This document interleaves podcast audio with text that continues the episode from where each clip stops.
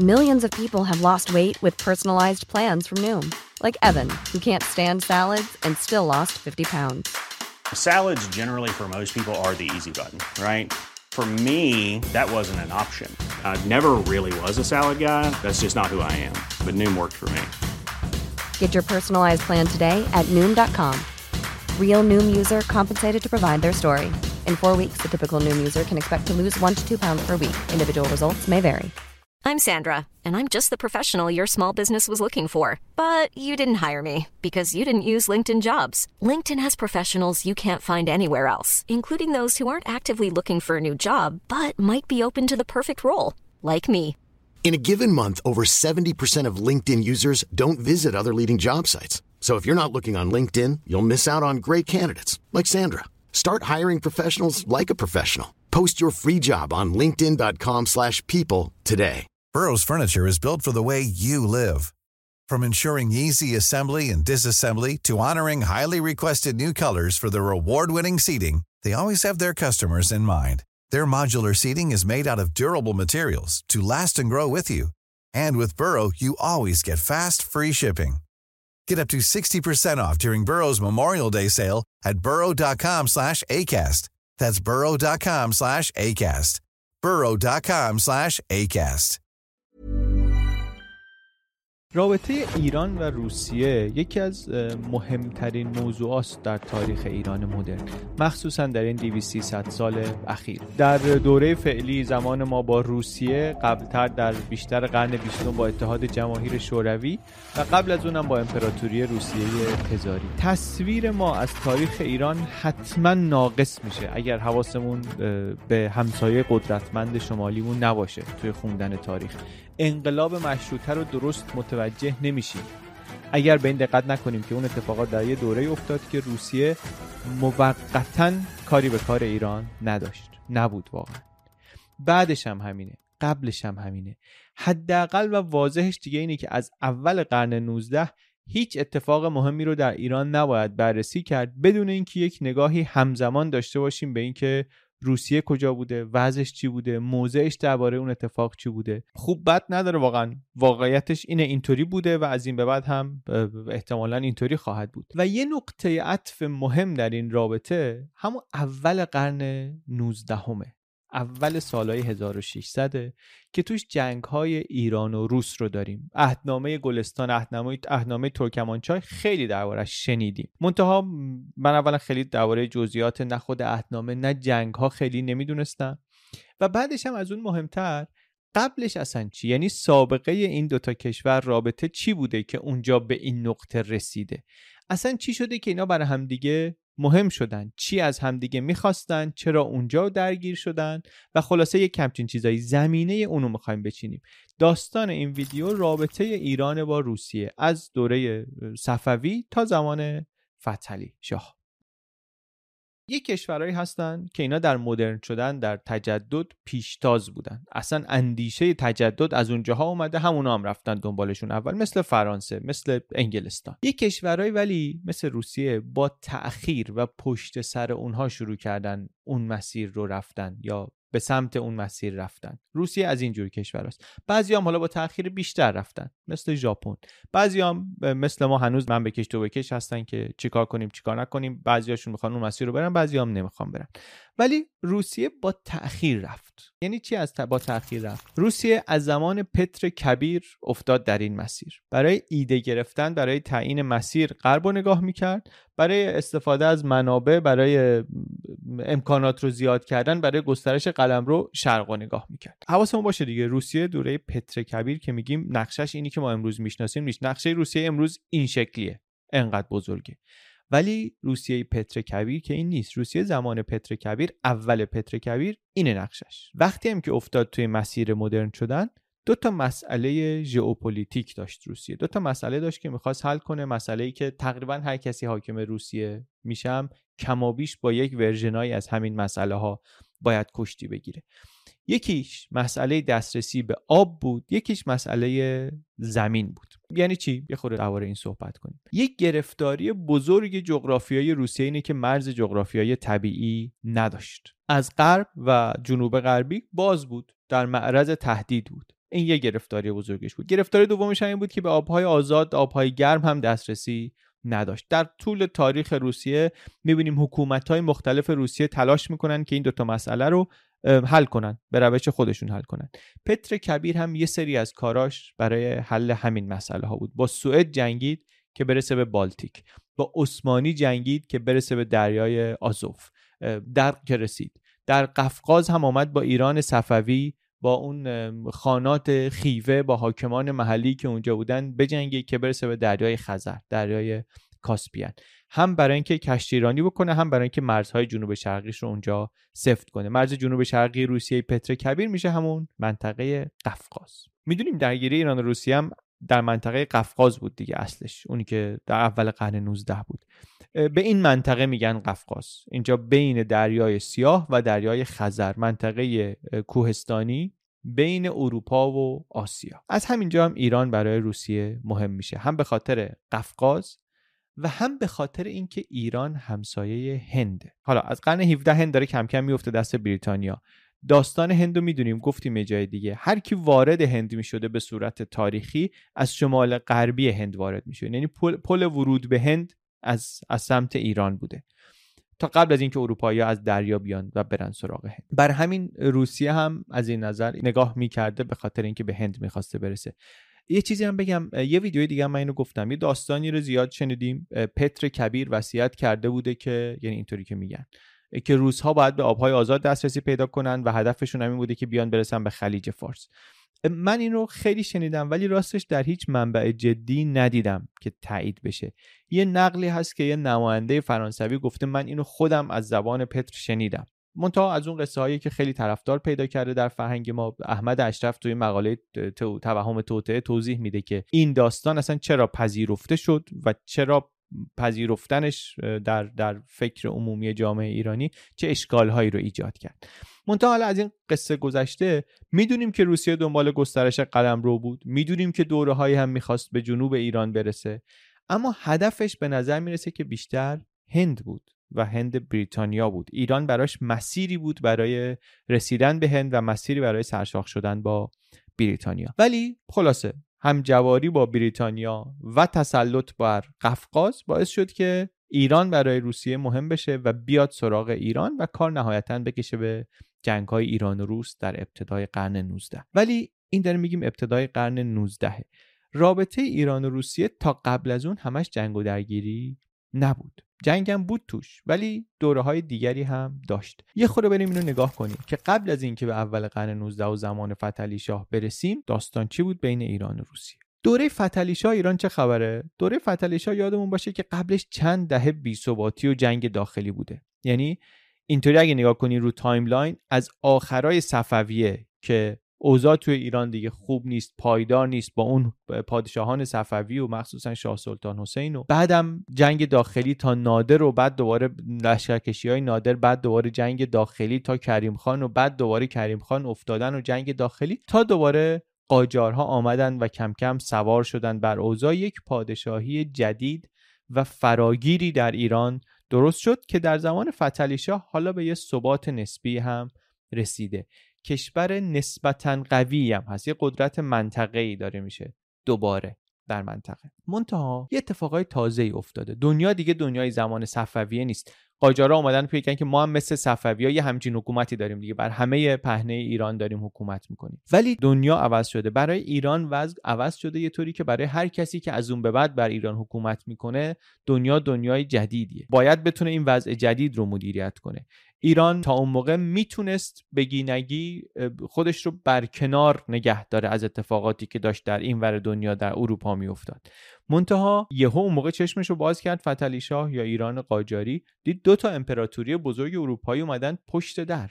یعنی آمدن دوباره همسایه ایران شدن قدرت های بزرگ اروپایی. روسیه در شمال و انگلستان در جنوب. این تازه بود. یعنی برای ایران مدرن برای این قرنهای اخیر ایران این این اتفاق تازه بود. انگلیسش تازه بود روسیش تازه نبود. منتها خب واکنشی که روسیه داشت به حضور انگلیس باعث شد که خود حضور روسیه هم اصلا متفاوت بشه. اون بکش واکشی که بین این دوتا شروع شد این یک موقعیت جدیدی برای حکومت ایران درست کرد. که از اون موقع اصلا یه کار مهمش این بود که یاد بگیره این معادله رو چطوری حل کنه چطوری بازی کنه. در این بازی بزرگ این دوتا که دارن بازی می‌کنن سر ایران و افغانستان و کجا و کجا چطوری ایران بتونه این وسط ثباتی بر خودش درست بکنه و فرصت هایی درست کنه و از فرصت های استفاده کنه. مثل هر چیزی اینم خیلی تهدید داره و اگه درست بازیش بکنی خیلی هم فرصت توش به وجود میاد دیگه. نقطه مهمیه در تاریخ ایران اون دوره. ایران دوباره رو نقشه دنیا اهمیت پیدا می‌کنه. به خاطر این همسایگی با روسیه و با انگلستان. البته خب ایران و روسیه تازه به هم نرسیدن. اینا اینجا بودن از قرنهای پیش با هم همسایه بودن.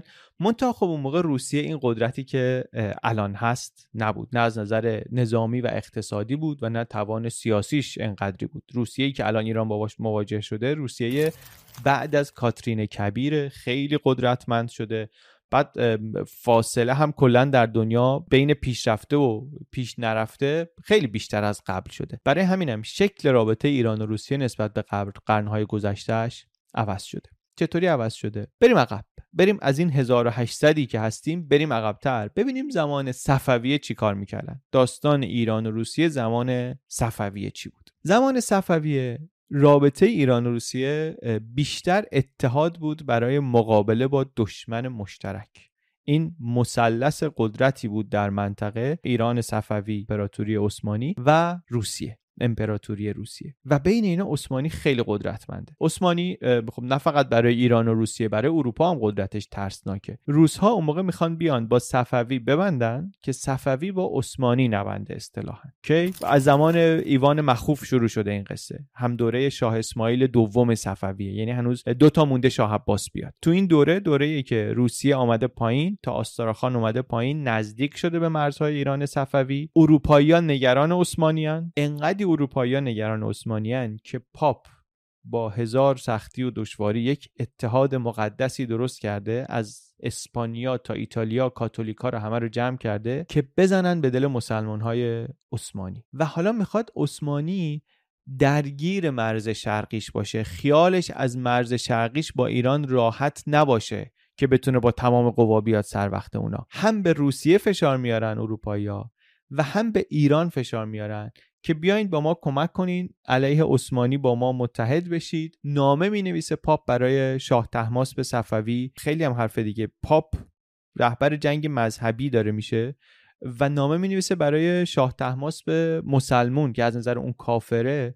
و ازش کمک می‌خواد. البته این به جایی نمی‌رسه. ایران اون موقع صلح آماسیه رو بسته با عثمانی قفقاز شرقی رو گرفته. قفقاز شرقی یعنی همین آذربایجان و ارمنستان و گرجستان و داغستان و اینا رو گرفته صفویه و با عثمانی در شرایط پایداری صلح مانندی. ولی خلاصه همچی خواستی هست که اروپا و حتی روسیه از اینور به ایران نزدیک بشه. اینطوری هم نیست که تمایل نداشته باشن. ایران می‌خواد که با روسیه این قرار رو بذاره. یه بارم حتی پیشنهاد میدن که ما عثمانی ها رو از قفقاز بیرون کنیم دربند و باکو رو بعدش میدیم به شما. و روسیه هم باز اینطوری نیست که نخواد. ولی انقدر درگیر جنگ در مرزهای اون طرفه واقعا نمی‌تونن کاری بکنن و میمونه اونجاها دست عثمانی تا می‌رسیم به دوره شاه عباس. دوره شاه عباس خب ایران اقتدار داره امنیت داره ثبات داره راهها امن تجارت رونق داره. خودش هم مایل به اینکه با فرنگی ها رابطه داشته باشه. یه هیئتی فرستاده شاه عباس برن روسیه برن اروپای غربی آلمان رفتن روم رفتن کجا رفتن؟ و خلاصش اینه که مسئله ایران و روسیه الان دیگه مسئله قفقاز نیست. و خلاصه دارن استفاده می‌کنن. یعنی رابطه خوب با روسیه اونجا داشتن مخصوصا در قفقاز برای این برای ایران اونجا مهم شده که اونجا دروازه تجاری مهمیه برای ایران. دیگه فقط قصه قصه جنگ و لشکر بکشیم و اینا, اینا نیست. آستارخان از هرمز مهمتره. تو در هرمز دارن با پرتغالیا تجارت می‌کنن. این دوتا دروازه رو ایران داره. آستارخان مسیریه که ایران بدون اینکه به عثمانی نیاز داشته باشه داره از مسیر روسیه خودشو میرسونه به اروپا. ابریشمش رو صادر می‌کنه به اروپا. درآمد ایران اصلش از این راه دیگه. ابریشم رو میده به روسیه از کانال روسیه میره به اروپا از روسیه از همون کانال روسیه هم مواد خام وارد میشه. پس نقطه مهمی میشه در همون دوره ثبات و آبادانی شاه عباس. همین منطقه قفقاز. البته حالا درباره سیاست های شاه عباس در قفقاز و اینا ما جای دیگه هم صحبت کردیم. تصویر رو ولی گرفتیم دیگه. سه تا قدرت منطقه ایران صفوی روسیه تزاری و گاهی هم ترکیه عثمانی. دارن در قفقاز با هم سر و کله می‌زنن. در منطقه‌ای که در دوران مدرن در پادشاهی های ایران بوده توی پرشین امپایر بوده. و بعد حالا به جز اینها یا شاید حتی بیشتر از عثمانی ها مثلا حکمرانان محلی خود منطقه قفقاز هم توی این بازی هستند و توی رابطه ایران و روسیه تعیین کننده هستند اینکه اینا طرفی که قش کنن اثر می‌ذاره روی این رابطه سه جانبه. مثلا یه حاکمی داشتن این شمخالهای داغستان. این می‌گفت من مهرم اصلا دو تا طرف داره. یه طرفش نوشته طبعه شاه صفوی اون طرفش نوشته طبعه تزار مسکو. من نگاه می‌کنم ببینم احوالات چیه شرایط چیه اون مهر رو می‌زنم پایین نامم. یعنی اینکه هر دوی اینها یا حالا در یه نفر یا در گروه های مختلفی قدرتمندان یا جامعه اینا رو می‌خواستن گروهی هم اونا رو می‌خواستن. تو این خانات محلی ارمنی بود مسیحی بود ارتودکس بود مسلمون بود گروههایی بودن که اصلا میگم فرهنگی دلبسته ایران بودن. گروه ها و قدرت هایی بودن که دلبستگی فرهنگی بیشتر بیشتری به روس ها داشتن از هر دو واقعا اون موقع بودن. و تو هر کدوم این دو تا کشورم یعنی در روسیه و ایران هر وقت یه شاهی میآمد که می‌تونست با عثمانی صلح بکنه از طرف دیگه فاصله می‌گرفت. یعنی شاه تحماس صلح آماسیه رو که بست با عثمانی دیگه همچی خیلی دلش نبود با روسیه ببنده. مشکلی نداشت. ولی خیلی تمایلی هم نداشت انگیزه ای هم نداشت. خیالش راحت بود. یا روسیه باخچساری رو بست با عثمانی دیگه دنبال این که بیاد با ایران توافقی بکنه نمی آمد منتها این پیمان ها هیچ کدوم پیمان های پایداری نشدن. یعنی صلح با دوامی بر این منطقه حاکم نشد. شاید به خاطر اینکه واقعا حکومت شیعه ایران می‌خواست با روسیه ارتودکس علیه عثمانی سنی مثلا اتحاد تشکیل بده و این جور در نمی اومد یا حالا برعکسش. شاید به خاطر اینها. و برای همین اتحادشون مقطعی می‌شد. برای یک موقعیت کوتاهی می‌شد و بعد پایدار نمیمون. این ماجرا تقریبا بود این روابط تقریبا همینطوری بگیر نگیر بود تا پایان دوره شاه عباس. بعد از شاه عباس می‌دونیم امپراتوری صفوی افتاد توی سراشیبی و هرچی بیشتر پیش می‌رفت حالش وخیمتر می‌شد. و هرچی که این ضعیفتر می‌شد اون دوتا قدرت دیگه اون جایی که این ستا با هم دیگه درگیر بودن یا ستا با هم دیگه بازی می‌کردن اون دوتای دیگه پیشتر میآمد یعنی ایران افتاده بود تو مسیر ضعیف و ضعیفتر شدن در حالی که روسیه داشت قویتر و قویتر هم می‌شد. یعنی این همزمانی هم بود. بعد از شاه عباس دو سه تا شاه ناکاربلد و کمتوان در ایران آمدن. آخرش دیگه رسید به شاهکارشون شاه سلطان حسین. در تاریخ ایران نمونه است.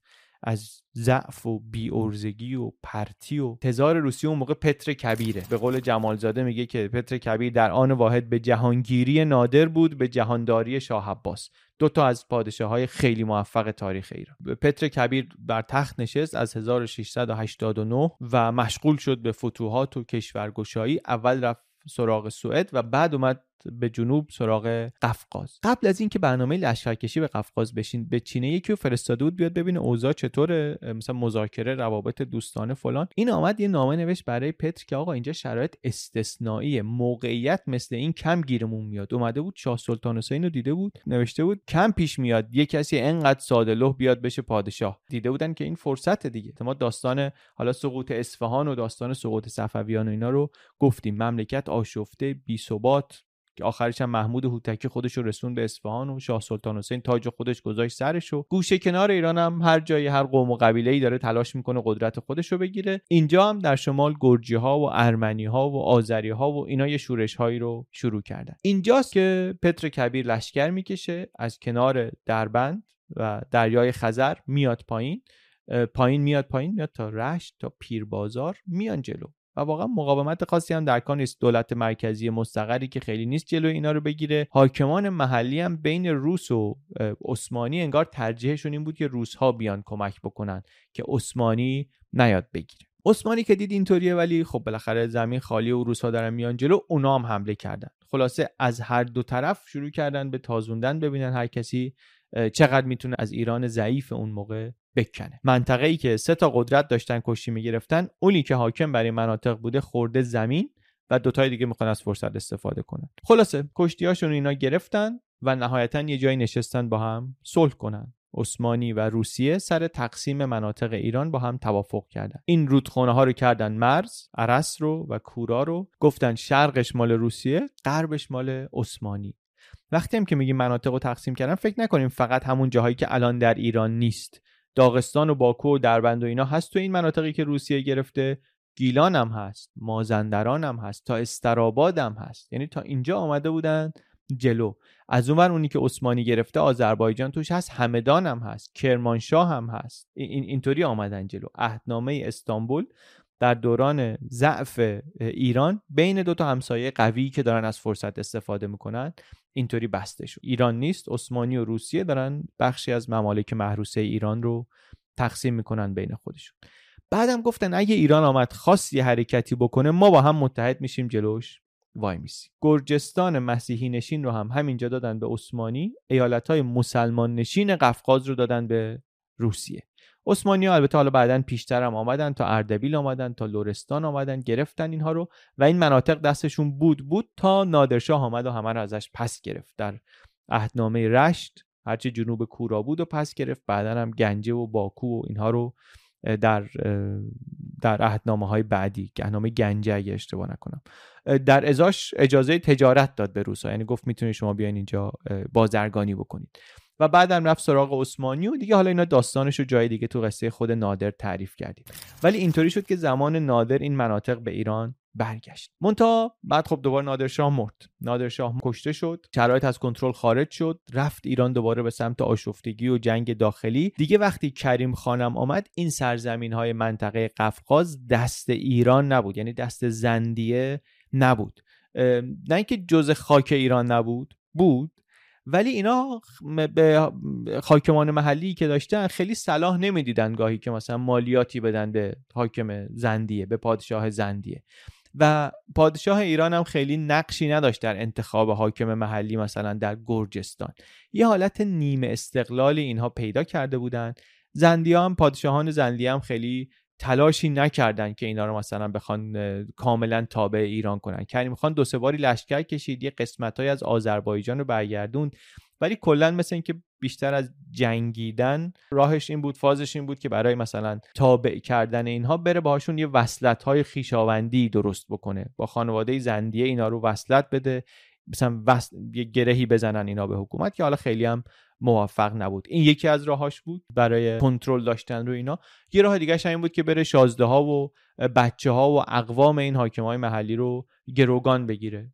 که می‌گرفتن اینا رو میفرستادن شیراز مثل همون کاری که با آقا محمد خان کردن که اونم نهایتا دیدیم که موفق نبود. ولی خلاصش این که این قدرت های محلی قفقاز قدرتشون هی بیشتر و بیشتر شد. بعد از مرگ کریم خانم اینا دیدن خب شرایط ایران آشفته تر شد. بین ایران و روس اینا انتخاب کردن تحت الحمایه روسیه باشن. چون باید تحت الحمایه می بودن در مقابل دشمن خارجی که عمدتا عثمانی بود باید تحت الحمایه می‌کردن خودشونو. دیدشون این بود. حالا یه چیزی. ما داریم درباره منطقه قفقاز صحبت می‌کنیم. یه کاری هم بکنیم. برای اینکه بفهمیم چرا اصلا این جذاب بود شاید خوب باشه رو نقشه همین الان یه نگاهی بهش بکنیم. رو گوگل مپ اصلا. نگاه بکنیم شاید دستمون بیاد. همین الان نگاه کنیم چقدر سبز دیگه. در مقایسه با بقیه ایران در مقایسه با خیلی از جاهای مرکزی عثمانی یا بقیه عثمانی همین ترکیه و عراق و سوریه و اینای امروز جای سبزیه. یعنی یه جایی که شرایطش یه جاهایی از این منطقه حداقل شرایطش برای کشاورزی بهترینه در کل اوراسیا. یعنی جذابیتش فقط موقعیت جغرافیاییش و دسترسی به دریا و اینها نیست. اونا هست یه جذابیت های داخلی خودش داره حتما کلی چیزهای دیگه هم هست. این ولی کلا یه تصویر خوبیه که فکر کنم لازمه داشته باشیم. قبل از اینکه بخوایم مثلا جنگ های ایران و روس رو بگیم جنگ های ایران و روس رو معمولا اینطوری شنیدیم قدم اولش رو یا حداقل قدم صفرش رو که آقا محمد شاه حمله کرد به گرجستان و غلط هم نیست. حمله کرد و حالا درباره جزئیاتش هم میگیم. حمله خیلی وحشیانه ای هم هست. اما خب این حمله هم فل بداهه نیست. پیش زمینه داره. هم اون طرف پیش زمینه داره هم این طرف داره. اون طرفش رو گفتیم که از اواخر صفوی حاکمین قفقاز یه حالت خودمختاری و استقلال نسبی دارن ایران حکومت ضعیف میشه یا شاه میمیره یا یه خورده میرن سمت تحت الحمایه روسیه یا مثلا سمت استقلال. زمینه این طرفش هم میگیم زمینه ایرانش هم میگیم یکم جلوتر. ولی قبلش یه خورده به اینم فکر کنیم درباره اینم حرف بزنیم که اصلا ایران و روسیه چطوری به این منطقه نگاه می‌کردن؟ اینا هر کدوم اینجا رو برای چی می‌خواستن؟ به یه دلیل ثابت می‌خواستن دلیلشون مشترک بود. یا به دلایل متفاوت می‌خواستن. اصلا میخواستنش که داشته باشنش چون بالاخره می‌خواستن جزء قلمروشون باشه. یا اینکه براش یه ویژنی داشتن یه افق دیدی داشتن یه برنامه ای داشتن. واقعیت اینه که نگاهشون فرق می‌کرد به این منطقه به خاننشین های این منطقه از, از تالش تا شیروان و قرباق و گرجستان و گنجه و اینا. شاهان ایران حاکمان ممالک محروسه ایران قفقاز براشون مهم بود چون با گرفتن قفقاز می‌تونستن جا بندازن خودشون یعنی اینطوری که نگاه کنی شاه عباس هم که می‌بینی خیلی فشار نمیاره اونجا اختیاراتی میده به حاکمان محلی شاید به خاطر اینه که نیازی نداره اینطوری خودش رو جا بندازه. جا افتاده و خیالش راحته از جایگاهش و از اقتدارش. برای همین حتی جلوی روسا رو نمی‌گیره وقتی می‌خوان برن در دربند برج و بارو بسازن. دربند نمی‌دونم چقدر میشناسیمش دیگه. دربند شهر خیلی مهمی بود. دربند رو بهش می‌گفتن باب الابواب یک دوره از قدیمی ترین شهرهای دنیاست که هنوز شهرن. یه روی نوار باریک بین کوههای قفقاز و دریای خزر با موقعیت استراتژیک. همیشه مهم بود. برای عربا مهم بود برای مغلا مهم بود برای ایرانیا مهم بود و برای روسها مهم بود. اما انگار روسا یا حالا بیشتر متوجه مزایاش بودن یا برای اینکه از مزایاش استفاده کنن مجهزتر و آماده تر بودن. کلا نگاه روسیه به این منطقه استراتژیک تر بود. برنامه داشت براش ایده داشت براش. تو اون دوره باز رو نقشه اینو ببینیم شاید ملموستر باشه. روسا می‌خواستن حد فاصله دریای سیاه و دریای خزر رو داشته باشن. رود کورا براشون بر همین مهم بود. این کورایی که بین عثمانی و صفوی دست به دست می‌شد براشون مهم بود. همه رودهای این منطقه براشون مهم بود. بندرها براشون مهم بود. چه بندرهای کنار دریای سیاه و چه بندرهای کنار دریای کاسپیان دریای خزر. و وقتی بازتر نگاه کنیم و حواسمون به تاریخ روسیه باشه و به جنگ های پتر کبیر در سوئد باشه می‌بینیم روسیه از زمان پتر کبیر دسترسی به دریای بالتیک رو داشت.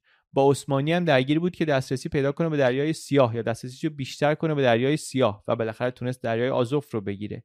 و رو همین دستاوردا بعدا استالین کانال ولگادون رو زد. ولگادون کانال به خاطر همینه. بعدم بالاخره گرفتن قفقاز روسیه رو میرسوند به مرزهای جغرافیایی نسبتا محکمی محفوظی. کوههای قفقاز بالاخره یه جایی بود که خیالش راحت می‌کرد. شاید در واقع این حرفی که دارم می‌زنم اینه که شاید روسیه دسترسی به دریای خزر براش مهمتر بود چون ابزار استفاده و تجارت رو در آبهاش داشت. از زمان پتر کبیر دیگه روسیه پروژه مدرن شدنش رو شروع کرده بود. داشت می‌شد قدرتی همپای یا دنبال قدرت های اول اروپا یعنی فرانسه بعدترش یعنی انگلیس. نیروی دریایش رو برای همین قوی کرده بود. در تجارت و بازرگانی ناوگانی داشت که داشت روش حساب می‌کرد و رو بزرگ شدنش حساب می‌کرد. اما ایران که نیروی دریایی قابل ارزی نداشت که برای اون منطقه هم برنامه خاصی نداشت.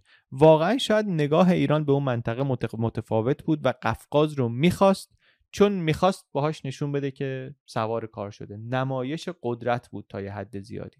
شاید. بهره برداری تجاری چندانی یا حداقل به اندازه روسیه نمی‌تونست ازش بکنه. قاجارم می‌خواد بگه من یه پادشاهی بزرگ و جدی و قدرتمندم در ایران همونطوری که صفوی بود. بر همین لازم داره قفقاز رو بگیره. این این به نظرم یه چیزیه که خوبه بهش فکر کنیم. ما ممکنه الان نگاهمون این باشه که مثلا حیف شد قفقاز از ایران جدا شد. یا حالا جلوتر ممکنه بیایم بگیم که بحرین حیف شد جدا شد. هرات مثلا حیف شد رفت. روزگاری ایران بزرگ بود و اینها. من گاهی اینطوری فکر می‌کنم که درسته اینا ایران اینها رو از دست داد. حالا به هر دلیلی یا خودشون خواستن یا نتونست نگه داره یا قدرت های دیگه آمدن گرفتن رفت از دست ایران رفت. منتها به این نگاه کنیم که ایران چه برنامه‌ای برای این جاها داشت.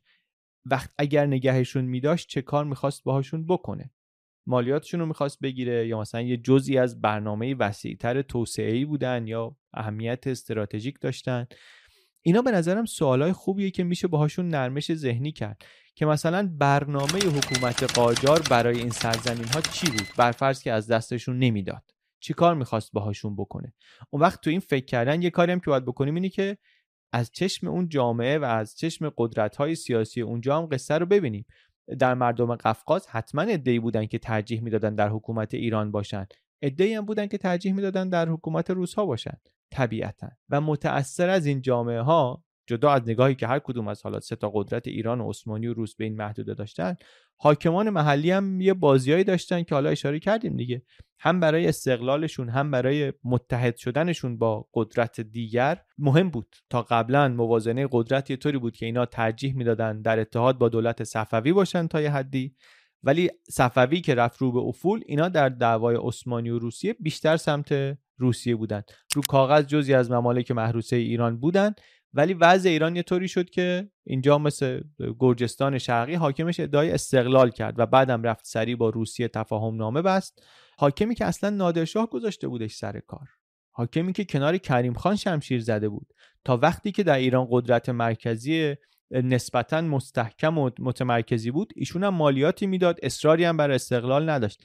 ولی وقتی دید اوضاع ایران شله اینم با کاترین کبیر تزار وقت روسیه رفت پیمان بست و شد تحت الحمایه روسیه که اگر عثمانی یا ایران خواستن بیان سراغ ما شما از ما دفاع کنید. در طول قرن 18 این حاکمان محلی قفقاز از این برنامه ها داشتن. تا آقا محمد خان آمد.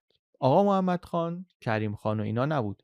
آمده بود که امپراتوری ایران رو دوباره احیا کنه بکشه مرزها رو تا زمان اقتدار صفویه.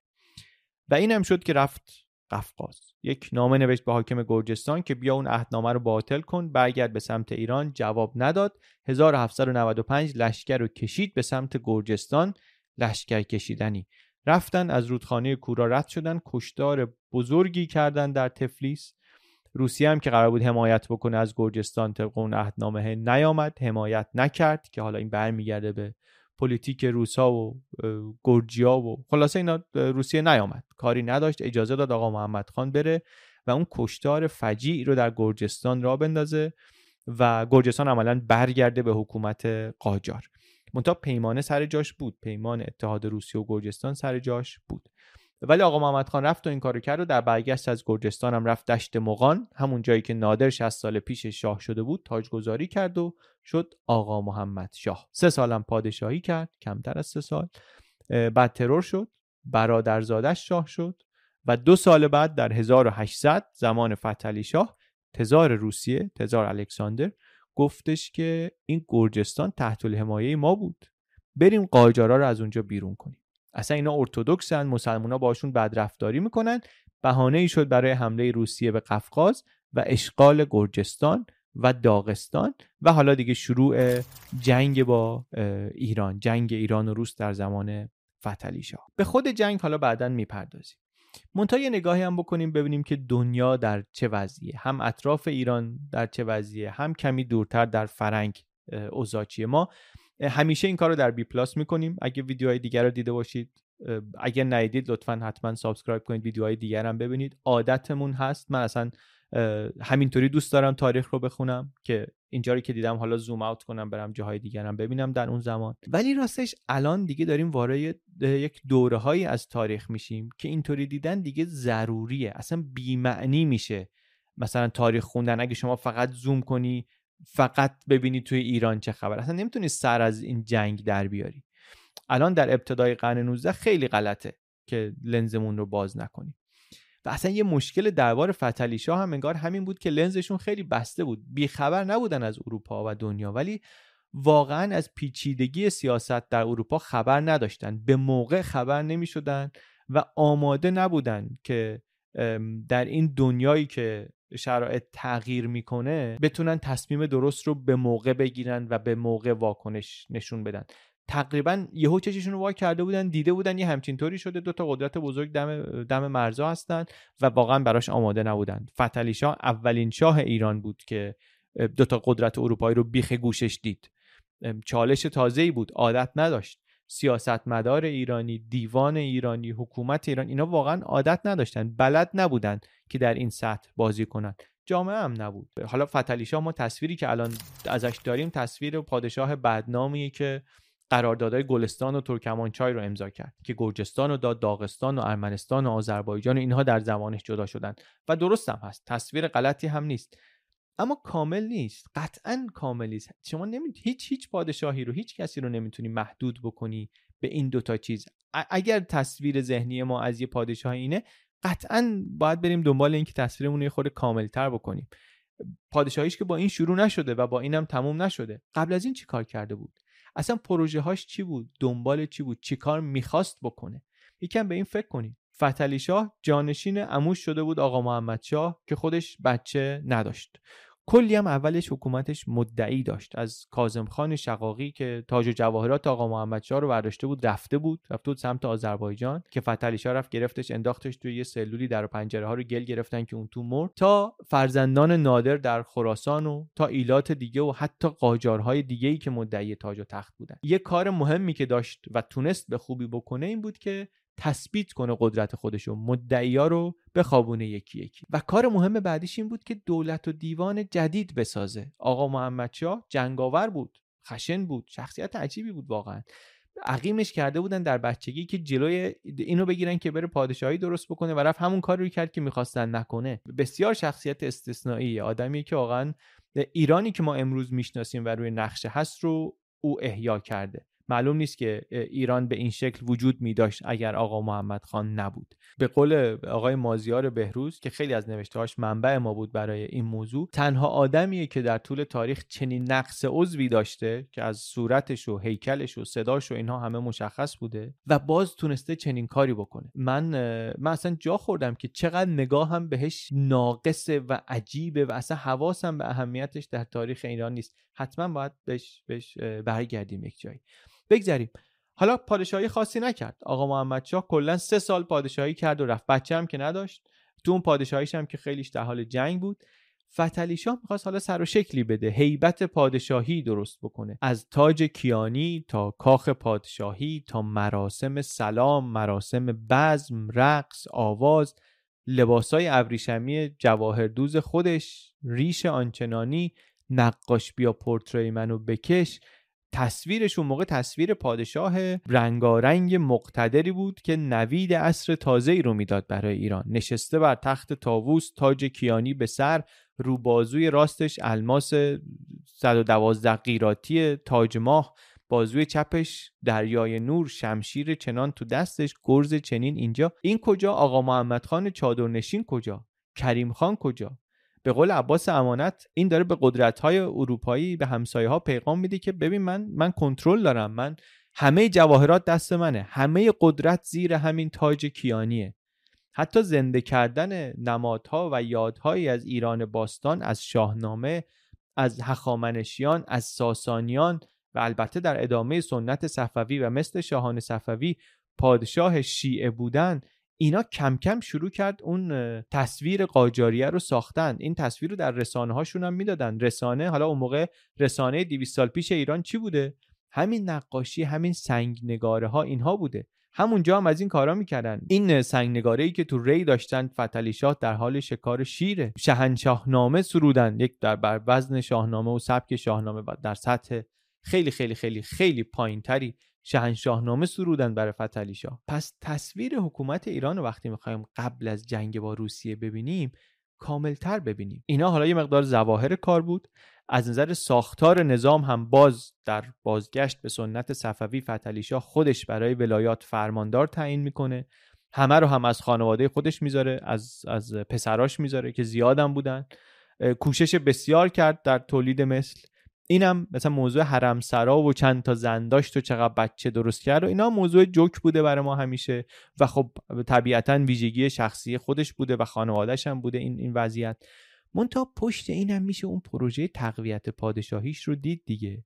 که طوری کرد که سی سال از مرگش نمیگذشت ده هزار تا شازده قاجار داشتن. ممالک محروسه ایران هر کدومش دست یه شازده قاجاری بود که اصلا برای همین کار آمده بود.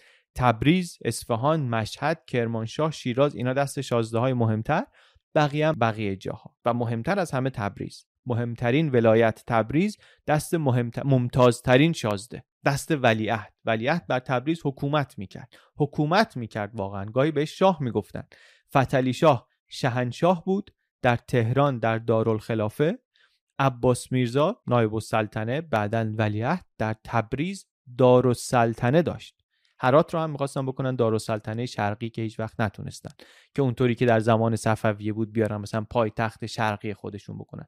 می‌دونیم که هرات بود شاه عباس بر همینم هرات به دنیا آمد هرات بزرگ شد. ولی اینا نتونستن هرات رو اونطوری داشته باشن و آخرش هم که دیگه در همین دوره قاجار هرات رفت که رفت.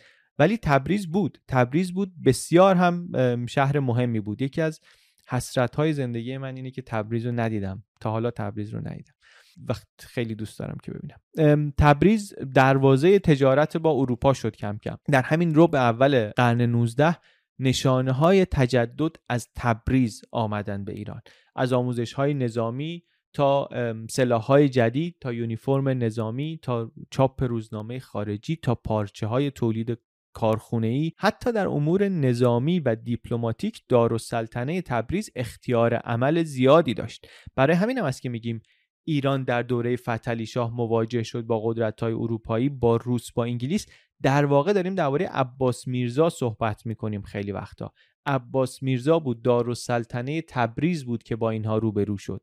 صدر اعظم های مثل میرزا ایسای فراهانی و پسرش قائم مقام میرزای بزرگ و قائم مقام فراهانی اینا بودن که درگیر این کار بودن. این کارهای فتلیشات جواب خوبی هم داده بود. حکومت تثبیت شده بود. هم در مرکز هم در ولایات. در مرزهای فراتر از مرزهای زندیه. با دربار و دیوان و حکومتی سازمان یافته تر بعدش هم با گذاشتن این شازده ها تا مدت ها ولیعهد تعیین نمی‌کردن مشخصا بین اینها.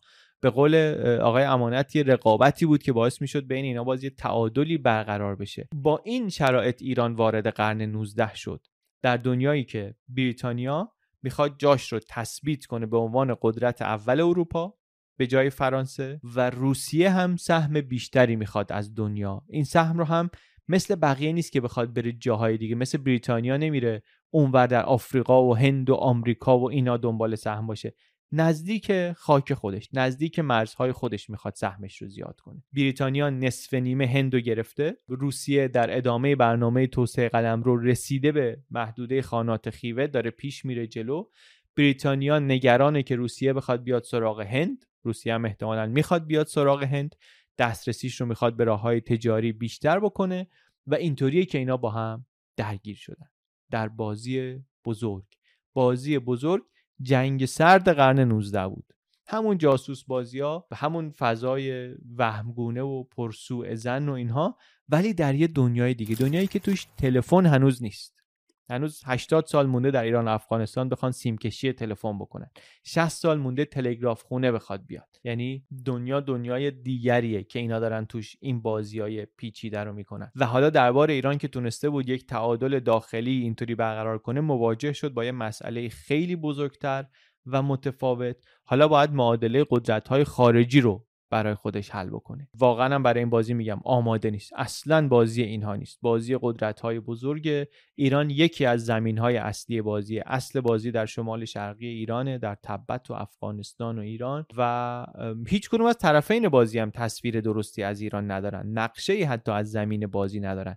مسیرها رو نمی‌شناسن. اصلا نقشه ای در کار نیست. نه اینکه نقشه ای باشه اونا ندون نداشته باشن. اصلا نقشه ای در کار نیست. ولی تو همین زمین باید کار بکن و شروع می‌کنن کار کردن. روسیه کنار مرزهای خودش انگلیس یک قاره دورتر از مرزهای خودش. در منطقه ای که هیچ کدومشون هم برای مردم اون منطقه عملیتی نمی‌بینن در این بازی. و البته اینا تنها بازیگرای بازی هم نیستن. فرانسه هم هنوز ناپلون داره پیشروی می‌کنه و فرانسه هم هنوز نفس داره نقش داره. بعد داستان این آدمای درگیر بازی رو وقتی می‌خونیم که چطوری خودشونو مثلا به ایران میرسوندن چطوری راه رو پیدا می‌کردن چطوری اطلاعات جمع می‌کردن چطوری خودشونو به اطرافیان شاه نزدیک می‌کردن کیفیت جاسوس بازیشون اصلا حجم این عملیات ضد اطلاعات و اطلاعات جمع کردن و اینهاشون واقعا دستمون میاد. رقابت هم تجاریه هم منطقه‌ایه هم رقابت استراتژیکه هم اصلا دیر یا زود میشه طبیعتا دخالت در امور داخلی ایران با اون وضع توازن قوایی که مخصوصا هست. استراتژی امپراتوری بریتانیا در قبال ایران تقریبا در کل دوره قاجار یعنی قرن 19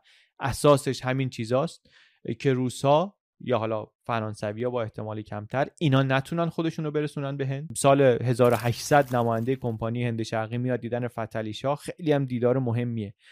اولین دیدار سیاسی مهم زمان قاجار فکر کنم. آمد ایشون که ایران رو قانع کنه که جلوی حاکم کابل رو بگیره. ایرانیا از زمان زندی حواسشون به انگلیس هست می‌بینن چطوری داره قدرتمندتر میشه پیشروی می‌کنه. حالا نماینده فرستاده اینجا با فتلی شاه دیدار کنه. هم متعجبن از قدرت انگلستان که اینطوری مثلا هندو داره می‌گیره میره جلو هم یه خورده نگران هستن. و می‌خوان حالا نشونم بدن که ما هم بالاخره درباری داریم پادشاهی هستیم پروتکلی داریم. یک ماجرایی بود واقعا. از زمان صفوی هم بود که نماینده خارجی میاد پیش شاه باید کفششو در بیاره. چون سنت ما اینه.